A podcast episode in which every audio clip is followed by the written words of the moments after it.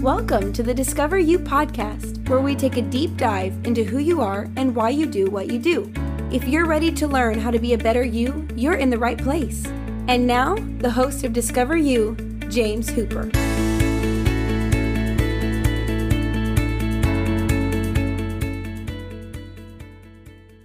Well, welcome to the Discover You podcast, everybody. I'm your host, James Hooper, and I'm so glad that you're joining us today. You're in for a special treat. Um, I'm actually sitting in the home of Lisa Caldwell, and she is a friend of ours, and uh, she's married to a longtime friend of mine, uh, John Mark Caldwell. But I wanted to spend some time with her and let you hear her story. I, I believe it's going to be something that will inspire you, something that's interesting I actually just learned a lot about her story just in the last week or so. That's why I wanted to sit down with her.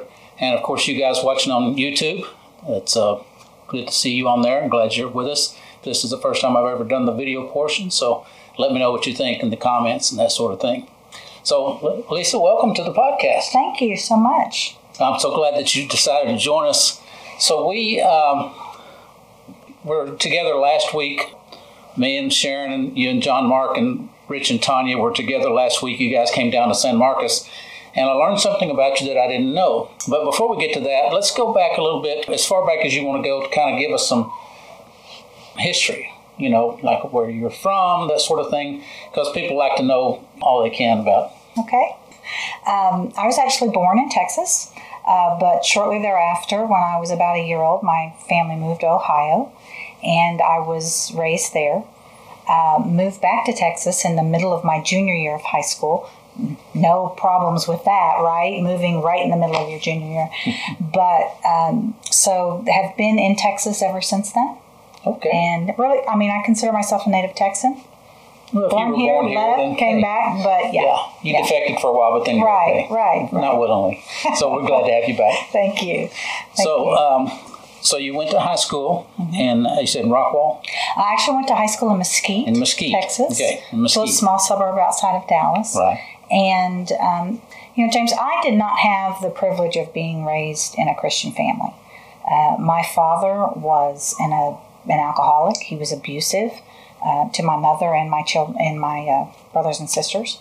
Um, and I think my mother, um, she spent most of her time just trying to stay out of my dad's way, you know, mm-hmm. not agitate yeah. that.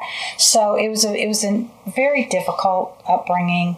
Um, there wasn't a lot of love in the home. You know, I, I, can't remember as a little girl, you know, my mother ever just like coming and hugging me and you know telling me that she loved me. It just wasn't um, anything that we did. There wasn't a lot of affection there. So it wasn't surprising that as a junior in high school, just moving, um, I was searching mm-hmm. for someone to care for me. And I found that somewhat yeah. in the form of a high school boy. Mm-hmm. And um, it wasn't too long into that relationship that it got physical. And before long, uh, I discovered that I was pregnant. Mm. Wow. That's. Um, that's kind of something that just not really comes across your radar is what's going to happen with your life. Exactly. Um, and, and it was because you were searching. I mean, a lot of times we find comfort, we find uh, solace, we find ourselves recognized by people that, um, and he, you know, he was a high school kid. He was a high school boy. I was a high school boy. I know what it's right. like to be a high school boy. Right. Uh, so things kind of transpire and happen in our lives, and we find ourselves in situations. So, how did um, how did you react initially once you found that out? Well, um, I mean, obviously, I was very upset. I can't say that I was necessarily shocked or surprised. You right. know, when you do certain things, you tend to get certain results. Mm-hmm. Um, but we had discussions, uh, my this boy and I, my boyfriend and I, and really there wasn't a lot of options that we even considered. Um, I did not, of course, speak with my parents. I did not speak with a school counselor. He did not speak with his parents. We really got counsel from no adults. Mm-hmm. Um, I did not have a church home to go and speak with someone there, a Sunday school teacher or a pastor. So um, what I did is what most high school girls do: you talk to some of your friends, mm-hmm. and I came to the decision that um, having a baby at that point in my life was not something that I could handle, and um, I chose I chose abortion. So when we're in high school, we make we can make decisions. And a lot of times, I, I find it interesting that people, uh, you know, say kids that age. You know, you were what seventeen. 17. 17 at that time. You know, 18's considered an adult. You know, we still don't think correctly. We don't, and Right. especially when we're getting advice from from peers. Uh, I know myself growing up that my whole uh, viewpoint of of sex and everything was built by my peers. Uh, exactly. so it wasn't given to me in any way. So the way I looked at it was uh, tainted. So you decided to go ahead and, and get an abortion. You thought that was the logical I thing to do. that was the practical. you being a grown up about it. Exactly. 17 years old, I could make that decision on my own. Um, I believe we, um, I had had a couple girlfriends that had been in the same situation and had made the exact same choice. Um, believe it or not, I think we kind of called around and got the best price to um, take care of that. And in 1979, the price of a life was $125. Wow. Now, I didn't have $125, but I was a graduating senior at the time, so I used my graduation money and also a diamond ring that my mother had given me on my birthday. My 16th birthday it was my sweet 16 present, and I pawned it to get the balance of the money. And um, So did you ever tell your parents what was going on? no, my parents, my mother did not learn of it until uh, 17 years later. So you didn't have to get parental consent back No, no. State of Texas in 1979, there was no parental consent needed. Okay. Uh, my boyfriend drove me. I mean, we filled out all of the paperwork. Interestingly enough, he the day of he dropped me off and he went to lunch, and then came back and got me. But um, no, the on, the only adult counsel that I received at that point was from the people that worked at the clinic, Right. Right. and of course, their advice was, "We'll take care of this. Right. We'll take care of it, and you can move past it and get on with your life." Mm-hmm. And that's what I anticipated. You know, going to those sources, it's kind of like going to a bankruptcy attorney asking financial advice. Exactly. You know, so it's like you're going to get a one one sided view, and um, that sort of thing. But you were handling it. You were taking care of taking it. care of it. And uh, so the day of, he dropped you off. He goes to have lunch, Mm-hmm. and you go in and. Was it? Did they handle it? Um, you know, I mean, it was it was a professional environment. I can remember being, of course, a young girl in a waiting room full of other young girls. Um, I don't really recall there being any other adults in there at that point, or you know, older women. But um, you know, we went back. We took care of the the procedure was taken care of. Um, you know, I don't want to go into all the details, but but I do remember um, in the middle of the procedure, I was awake during the procedure because $125 only bought you so much. Yeah. you know, you, you didn't get the A, the Yeah. um, the four star abortion package. Um, but I can remember um, feeling a lot of discomfort Yeah. and a lot of pain during the procedure, and and vocalizing that. Yeah. And the nurse standing behind me kind of put her hands on my shoulders and, and just said, "Lie still." Yeah. and uh, but it was a, I mean the procedure itself is I mean it doesn't take very long um, Yeah. to take care of that Right. and then they moved me into a recovery room and what I remember about that is they give you juice and animal crackers in the recovery room and I look back on that now and I thought what a bizarre choice Yeah. of some you know animal crackers which are a childish childhood thing Right. And that's what they chose to give you in the recovery room. Right. So So, what were you f- feeling besides the discomfort? Were you feeling anything at all? You thought you were just doing what you needed to no, do? I, I'm going to have to be honest. And my first reaction, once that was over, was relief. yeah. It was that's done with. Nobody has to know, mm-hmm. and I can move on. Right. So So you go about and you graduate high school. I graduate high school. Actually, married the boy, Okay. uh, my boyfriend. Um, we were um, married for uh, seven years. Um, not surprising that marriage did not work out. hmm um, as I progressed and as I got older and more mature, I started that relief faded away, hmm And I began to feel guilty. I began to feel resentment towards my husband. And not that it was his decision, because it wasn't. I mean, we made it together, but it was certainly my mm-hmm. choice. But really, what I, I think the resentment that I had towards him was that he didn't do anything to stop me. Right. Um, I think as women, deep down, what we all want is for our husband to be our white knight and our protector Mm-hmm. Right. and step in and take care of us.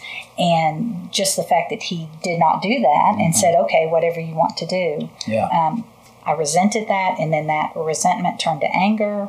And then eventually that anger turned to something akin to hatred. yeah. And um, so that marriage ended in divorce.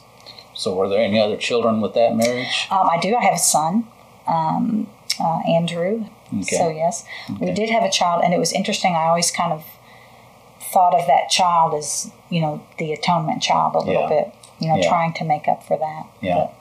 So, at what point did you start having some emotional things about the, the abortion? You started having some Um, regrets or what have you? certainly, when I was pregnant with my son, you know that all kind of came back. How far? how long was that? But I dealt with about three or four years. About three or four years. but you know i dealt with that was able to just stuff it down Right. and what you need to to realize is that when you've chosen that path the advice that you get from the so-called experts at the clinic are to forget it Right. don't talk about it don't think Right. about it you just move on with your life and do what you need to do It's done. Taken care of. it's of. done it's gone so you don't um, you know I, I never told anyone no one and that just builds inside of you Hmm. it builds and it builds and and it it creates this this vacuum within you Right. and of course we all know nature doesn't like a vacuum Right. so you start trying to fill it with other things Mhm. it's very common for women who have had an abortion to abuse drugs or to abuse alcohol or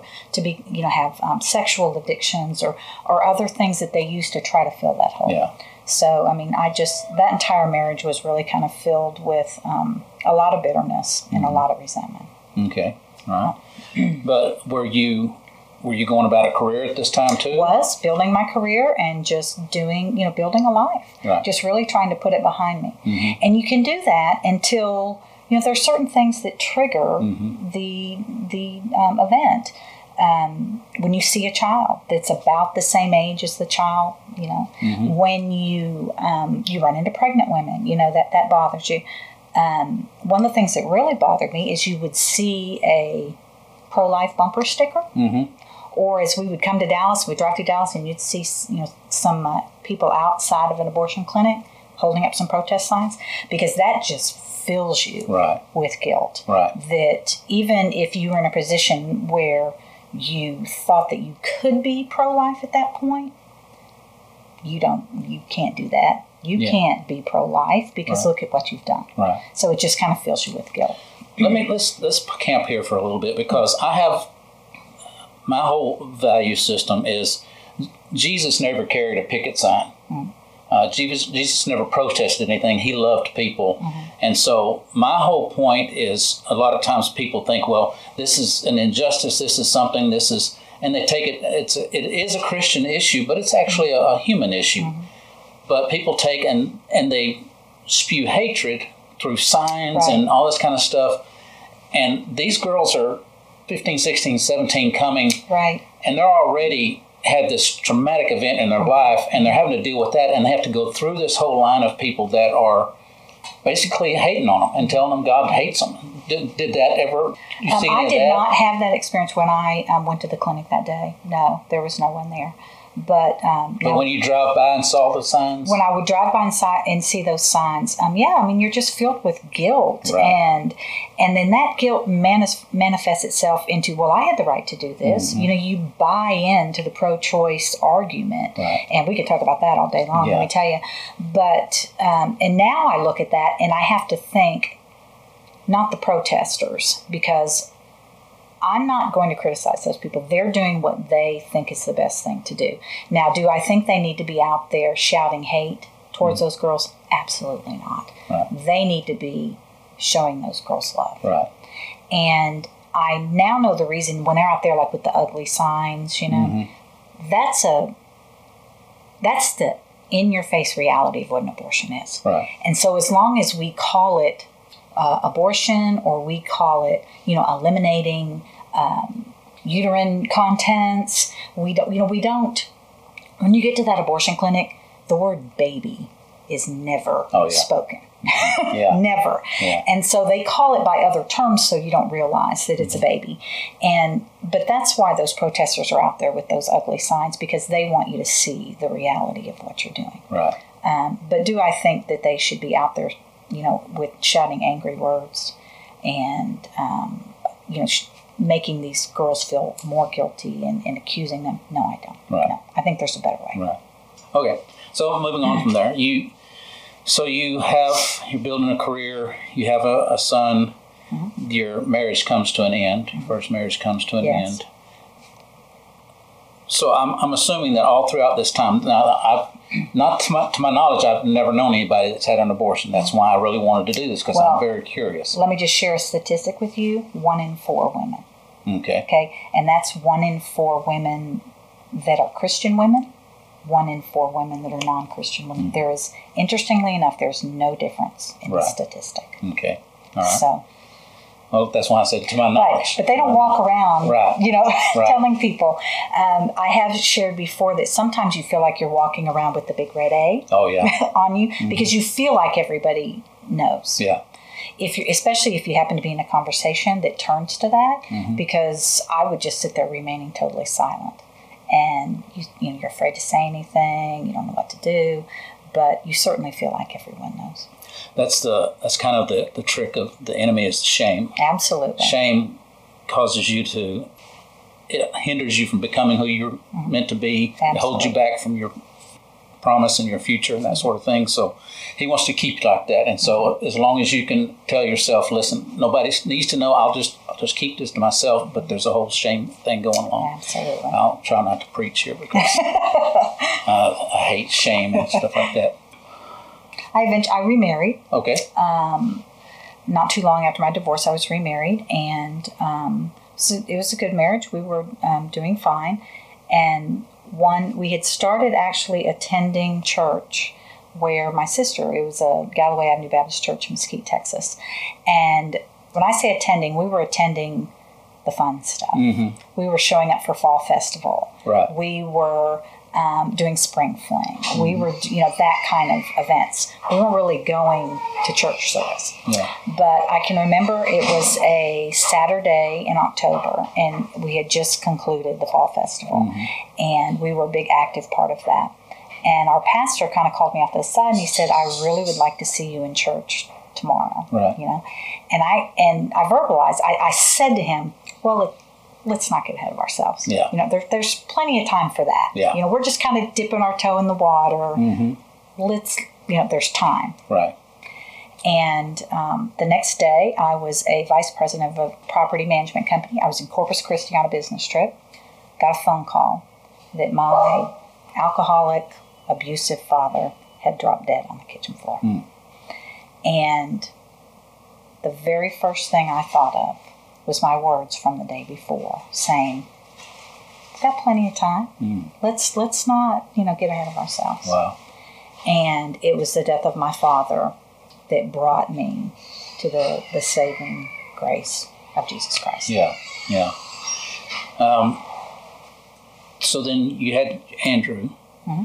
and then you had your daughter, right? You daughter. Um, well, not yet. I had, so you, I didn't had- have any other children No, when you started going to church. Okay, um, okay. but I I'm had. trying to get the t- that's okay. keep the timeline that's okay. going. I had come to this salvation experience. Okay. Um, we became very active in church. How did that happen? How did that come about? The salvation. it was literally you know my we were in the process of burying my father and i could see this church my father was buried in, in sherman texas Okay. and this church from mesquite texas came out and they just poured love over us all of us And you weren't even and attending. wasn't attending. even attending there Yeah. um, but my sister attended there, Right, and okay. so it just overflowed onto every single members Mm. Yeah. of the family, and maybe that was that love that I had been searching for Mm. for so long, Yeah. because it was so real, And I just wanted a piece of that. I wanted some of that. Right. And uh, my sister actually led me to Christ. Oh, and, that's awesome. and it was right, you know, in the days following my father's death. And even though we were going through all that turmoil and all that pain, I can remember just having a peace about it all. Um, there was my father, you know, laying, laying, laying in the casket dead, and I just, I had this peace that it was, it was okay. Yeah. And uh, so that's, you know, how that happened. Oh, that's that's awesome. In the Romans, it says it's your kindness that leads us to repentance, and a lot of times when you love people through stuff, it really allows the Spirit to speak to them and to do a work in their life. So that. that's awesome. You had your salvation experience. You Mm-hmm. started attending the church regularly. we became very active in the church. Um, in fact, over the course of you know several years, I was actually on staff at the church as the church secretary and the nursery and preschool director. Oh wow! Uh, My husband Ben and I became actively trying um, to have another child. Took um, a while, took about two years, but um, I was finally pregnant, and I was so excited and so happy for that. But throughout the entire pregnancy, you know, the one thing you can say about Satan, good thing is he does his job well. yeah, he's persistent. And so I was continually tormented, you know, with guilt Right. and and and shame. Had you And- told your husband about? it? Um, my husband did not know Okay. at that time, and I was just overwhelmed with that to the point where I couldn't even embrace the joy Hmm. of the pregnancy. At the same time that we were preparing for the birth of our daughter, Mm-hmm.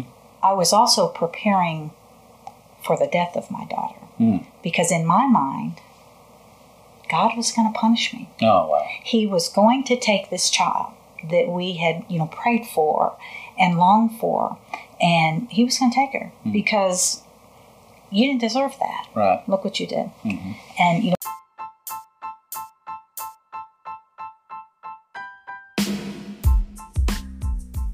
Hey guys, I just wanted to break away for a quick moment to remind you there are two different ways that you can actually help sponsor this podcast. Number one, you can go to the website for the book, the Discover You book, and the website is discoveryou-book.com. Discoveryou-book.com. There's a link that will send you to Amazon, and for $9.99 you can have your very own copy. Secondly, in the description of this podcast, there is a link that you can click where you can go and set up a monthly monetary donation. Any amount would be great, any amount would help us. So please consider sponsoring and help joining those that are already supporting us. I appreciate you guys for listening, and now back to the episode.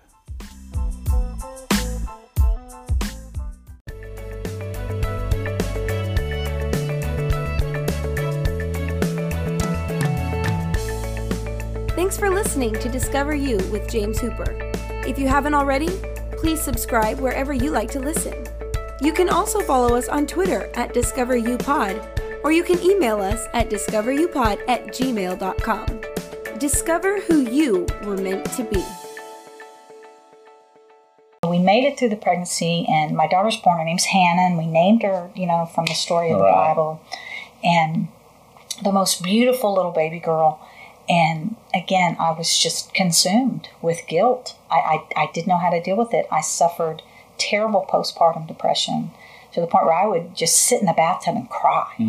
And my husband would come in and he'd say what is wrong with you? You have this baby. And i'm like i don't know. And i just couldn't come to grips with it.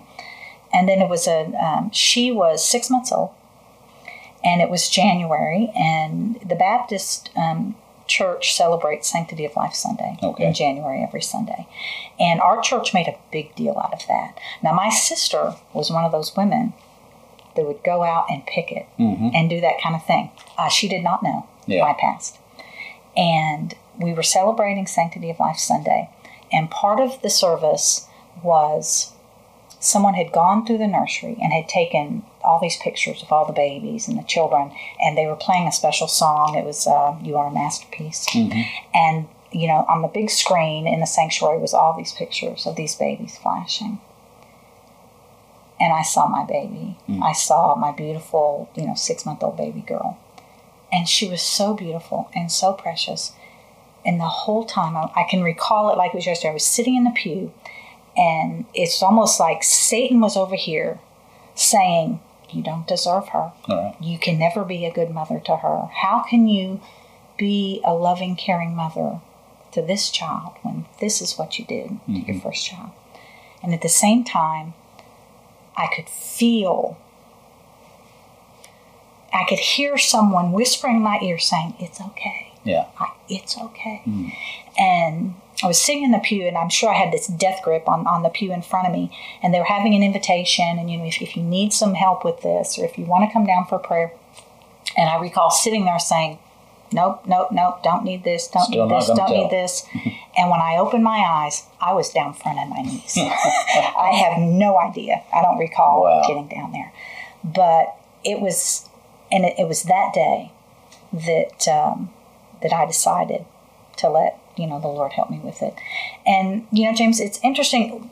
It's not throughout that entire time when I was active in church after I was saved, I would pray for forgiveness over and over and over.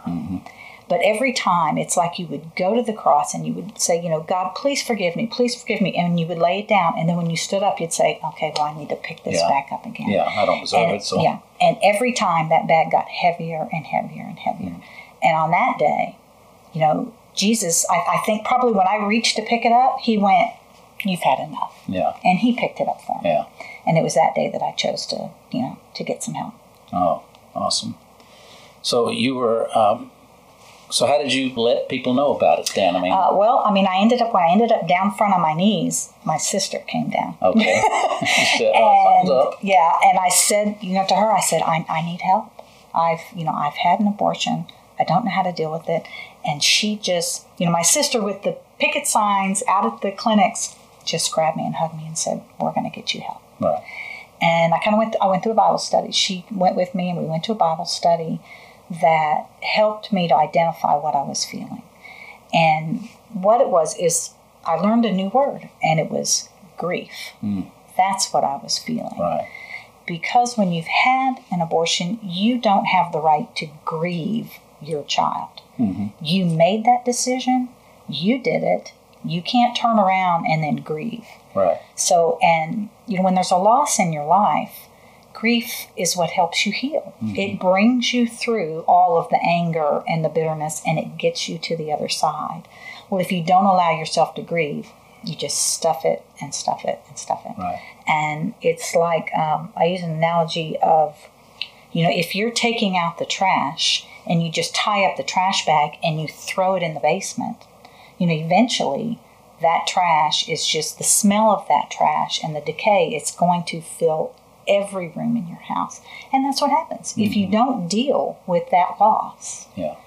it just consumes you. Hmm. Hmm. So um, we went through this Bible study, and I was able to to finally grieve my child, and then deal with with the the shame and the guilt that I felt, the anger for my, myself, the anger towards everyone involved, my ex husband, my mother, you know, who who had no knowledge Right. of it, but just the fact that that we didn't have the relationship that I wanted us to have. You know, um, my friends, um, everyone, and um, I was finally able to lay it all down. And I can remember the day specifically, standing in the sanctuary as part of this class, and confessing and saying, you know, asking for forgiveness, and uh, and and feeling that forgiveness just rain down on me like I was in a shower. Oh, that's that's terrific. So did um, did, was the congregation aware of what's going on, or was it Um, they were uh, yes because the Um, because of the nature of that specific yes call? Okay. yes, and this church was again um, it embraced they called themselves a hospital and they embraced people who were hurting and healing, and um, so we later at another date after I had was fully healed and um, and was able to move past that and, and got to a place where I thought, okay, I'm now healed, but God didn't heal me just for me, Right. right? Right. I mean, God didn't die on the cross he died specifically for me, but not just so I would keep it, not Right. tell anyone. And um, so I began to help other women and um, and do that. But we had a, a Sunday, probably the next Sanctity of Life Sunday, where you know we asked for women who had had that same experience to come down, come down, and we're going to help you. And it was interesting. Women got up from all areas of the church, uh, from the piano, from the choir loft. Wow. From I mean, it's amazing Wow. what God's love can do.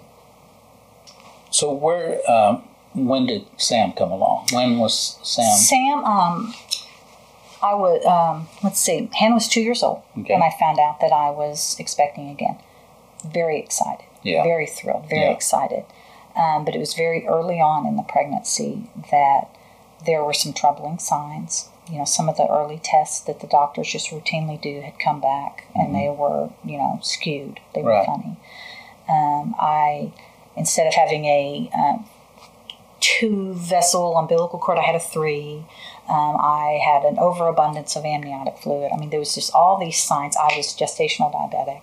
There was all these signs that there was something not quite right. Right. Um, but we got through that pregnancy, and the day Sam was born, um, and when I say an overabundance of amniotic fluid, Sam like splashed into the world. but um, I can remember being in labor and hearing the doctors and the nurses talk, and the nurse like said, "Okay, you know, what's the name of her, you know, pediatrician, whatever," and the doctor said, "This baby's going to the NICU." I mean, he knew. Yeah. He knew. Yeah. And um, sure enough, when Sam was born, he was absolutely lifeless. hmm He was uh, gray. He had no muscle tone. You could pick up an, an arm and it just flopped down. Uh, his head was enlarged. They thought maybe he had water on the brain. He wasn't, his kidneys weren't working. He wasn't breathing on his own. He was, um, the brain function was sketchy. I mean, he was just in really, really bad shape. And um, as I lay there in the, the, you know, the recovery room, they had taken him. I didn't even get to hold him. They took him straight off to the NICU. And I remember this doctor came in. Her name was Dr. Treen. We were at um, Medical City Hospital here in Dallas, and she came in my room and she like went, "I could not be more concerned about this baby." You know, she starts ticking off Right. everything. He's got this. He's got this. He's got this. He's got this. And she says, "Here's my advice to you: get yourself a pad and paper. You start a pad, pad and pen, and you start writing down the name of every doctor that's going to come in to see you because I'm fixing to send in brain specialists and neurologists and and this and this and this. And she says, don't be expecting this baby to come home anytime soon. She says he may not come home at all. Um, and uh, she says he's. She says if you want to come down and see him before we put in a, a trach tube and a main line, you can come on down. She says, but you can't hold him. And sure enough, we went down there, and there was Sam, just so sick, Right. so sick. And um, I had. This was at two in the morning, and when Sam was born, someone called this pastor from Galloway Avenue Baptist Church in Mesquite, and he got in his car and he drove to the hospital at two in the morning. Wow. And when he found out the condition of Sam, he got on the phone and he called the deacons in the church and he called the leaders in the church. And they somebody went down and unlocked the church doors. And you know, and within about two hours, that sanctuary was full of hmm. people that were Wow. were praying for us. And somewhat later in the morning, the nurse came, or the Dr. Treen, the head of the NICU, came back into the office and she said, Well, I don't know what's happened, but his kidneys are working and he's breathing on his own, Right. and this is working and this is working. And we just were like, Well, we know what happened. Right. Right. we know. So last last week when we when we were talking, um, I had asked if you ever had the the option presented to you when you found out that Sam wasn't going to be born totally healthy uh, to have to abort him, and you told me that you had a We pro had life doctor or someone. We did. Um, when I, the doctor that I chose, when I, after Hannah was born, I had this great doctor, but then, you know, I, I looked at things differently Right. after that. And so when I found out that I was expecting Sam, I found a new doctor, and intentionally, as I interviewed, I went and interviewed doctors, and I would ask them, "So, are you, are you a pro-life doctor or are you a pro-choice doctor?" And this doctor was such a nice guy. I mean, I can, I can remember going and talking to him, and the question I asked him was, "Do you perform abortions?"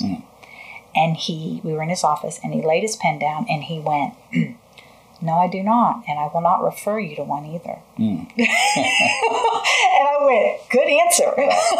but um, when we knew that there was something wrong, you know, because of the test results, he offered to do an amniocentesis. He said, not because I think you're going to make any other choice. Right. He said, but maybe you just want to be prepared. Right. But we even chose not to do that Right. because um, that test also has a very high um, rate of miscarriage associated with it. So we chose, no, we're just going to pray through this. And Mm. Right. It's, it's so interesting that when you get when you get totally healed of something, that it's it makes a mark on your soul, and you you make sure from then on you make decisions based on that. And That's so right. you said this is what's important to me. I'm not going to go through that again. It's not even going to be an option. So let me just interview the doctors and stuff. Mm-hmm. Right. Okay, so uh, and Sam, awesome, awesome. Sam's kid. an awesome, awesome kid. I mean, he's he's 22 years old now. Now, is Sam quote unquote normal by the world standards? No, he's not. Um, Sam was diagnosed with autism. He's very high functioning autistic, but um, he's not absolutely perfect, and uh, by the world's Yeah. standards. And interestingly enough, I had someone ask me, you know, after Sam was born, is did I feel like Sam was my punishment for doing, you know, for Yeah. choosing abortion the first time? And, you know, my immediate response was absolutely not. Sam is my gift. Mm-hmm. It's as if, you know, I went through all that healing, I went through all that pain to get to, to where I was. And, and the Lord, you know, convinced me that every single child is a gift. Every child, no mm-hmm. matter what. And my my first child was a gift. I chose not to accept it, Right. but it was still God's gift to me. Right. And so it was as if, you know, God was telling me, I know you, you know this. I've told you, every child's a gift and you believe it, but I'm going to give you the most special one of all. And uh, he brought us Sam. Oh, that's awesome. And then you, you also had a, And another. then Levi came Levi around came along after two him. years later. Uh, he's a phenomenal young absolutely man. perfect, wonderful, wonderful guy. So you had a heart to help people that had been through what you've done, Right, and you did more than what I consider most people would do. You actually took it upon yourself to become a healer of people. Uh, not that we know Jesus does the healing, but Right. but He heals through us, and so you took you took a uh, a direction that a lot of people wouldn't. So talk a little talk about that. Well, you know, um, the verse says, you know, what what man meant for evil, I'm going to use for good. Right. And um, I just felt compelled to help other women. I wanted to do something. Right. And I didn't feel comfortable being the woman out there picketing. I, I didn't feel comfortable with that. Right. Because even in the best of circumstances, and even when they're not shouting hatred, you will go. There's a there was a group, um, Flip Benham, who um, led a, a bunch of you know pro life people to go and, and stand at the clinics, and he would always say, "Who's ready? Who's willing to get arrested today?" Well, that's not me. Yeah. You know, it's, it's just not me. Right. So um, God, He just pushed me. I mean, He said, okay, you've got your healing. This is what you can do. You can help women who are in your same position and show them the path to healing. Because, you know, I mean, as Christians, I hope we're all pro life. I don't know that everyone is. Um, to me, the two go hand in hand together. Right. But there's a lot of Christians out there that will say it doesn't affect me. Yeah. You know, I wouldn't choose it, but I'm not going to tell someone else Right. not to choose it. But as Christians, we should all take a strong pro-life stand. I mean, we need to be doing something about what's going on Mm-hmm. Right. in our world. We need to be voting pro-life. We need to be vocal about pro-life. But to do that and not offer the hand of restoration to the women who have already chosen that path is just hypocritical to Yeah. me.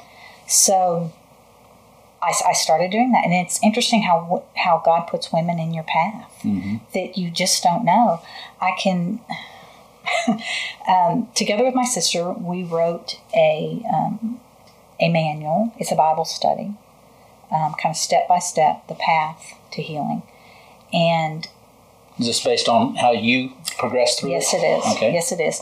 And um, it's pretty specific because a the sin of abortion, it's just one of those that just gets a hold of you, and it's so hard to forgive those involved.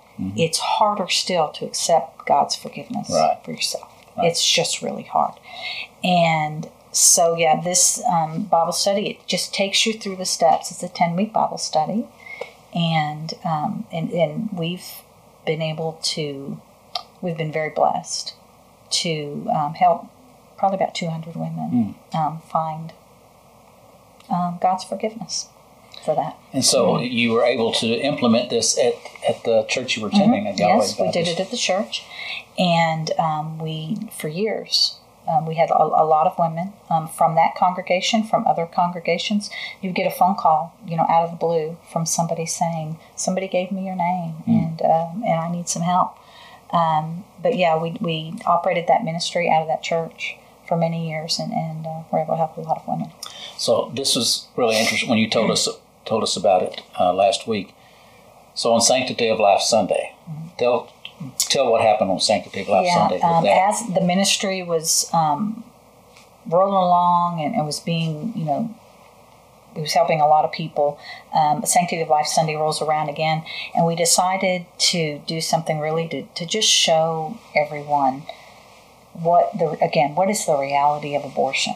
So all of the women and men, we've had men come through the ministry as well, who um, had come through the ministry. We asked them to take a big card and write their child's name on it. That's part of the ministry too, is praying through that, asking God to reveal the sex of your child, and then naming your child and accepting that child into your family. Hmm. You know, no more are you going to hide it. Mm-hmm. You're not going to not talk about it Right. anymore.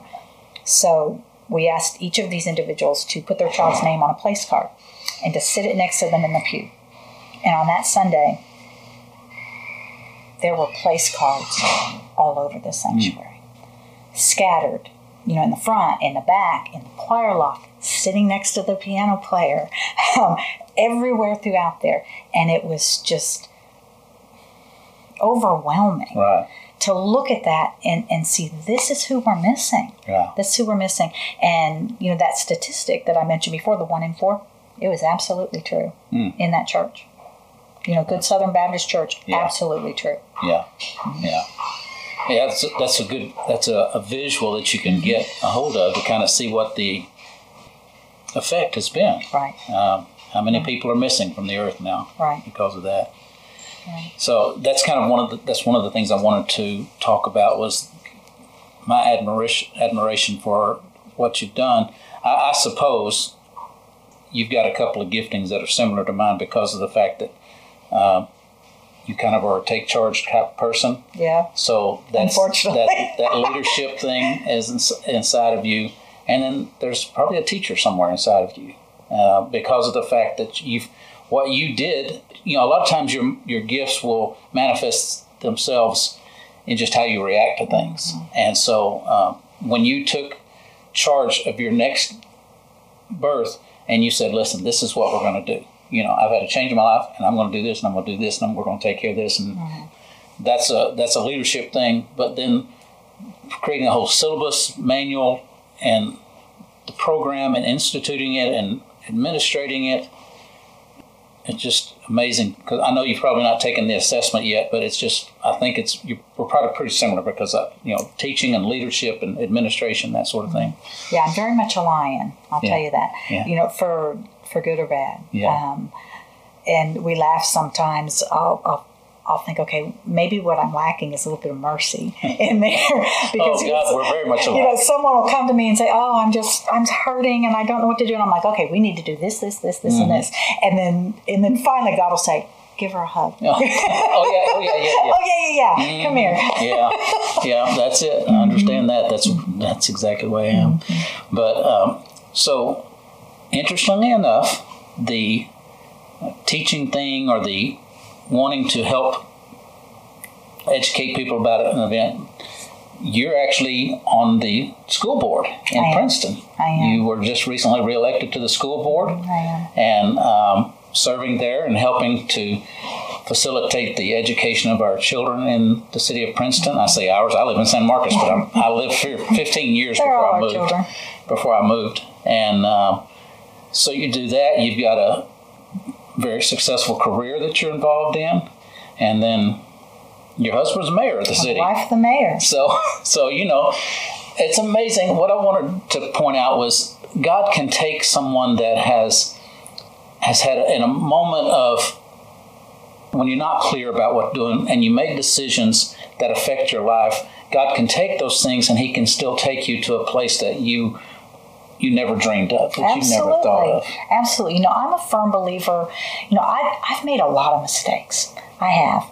And I may have missed out on what was God's perfect plan for me. But that doesn't mean that He doesn't still have a great plan. Mm-hmm. You know, that if I will repent of what I've done and earnestly seek God's will, He can still give me fantastic things. Right. You know, I have four beautiful children. I have a wonderful husband that I adore. Um, we have grandchildren. I mean, it's I, I have a really good life, Yeah. and I'm so grateful and so blessed. And yeah, you don't have to be trapped by your past mistakes. Right.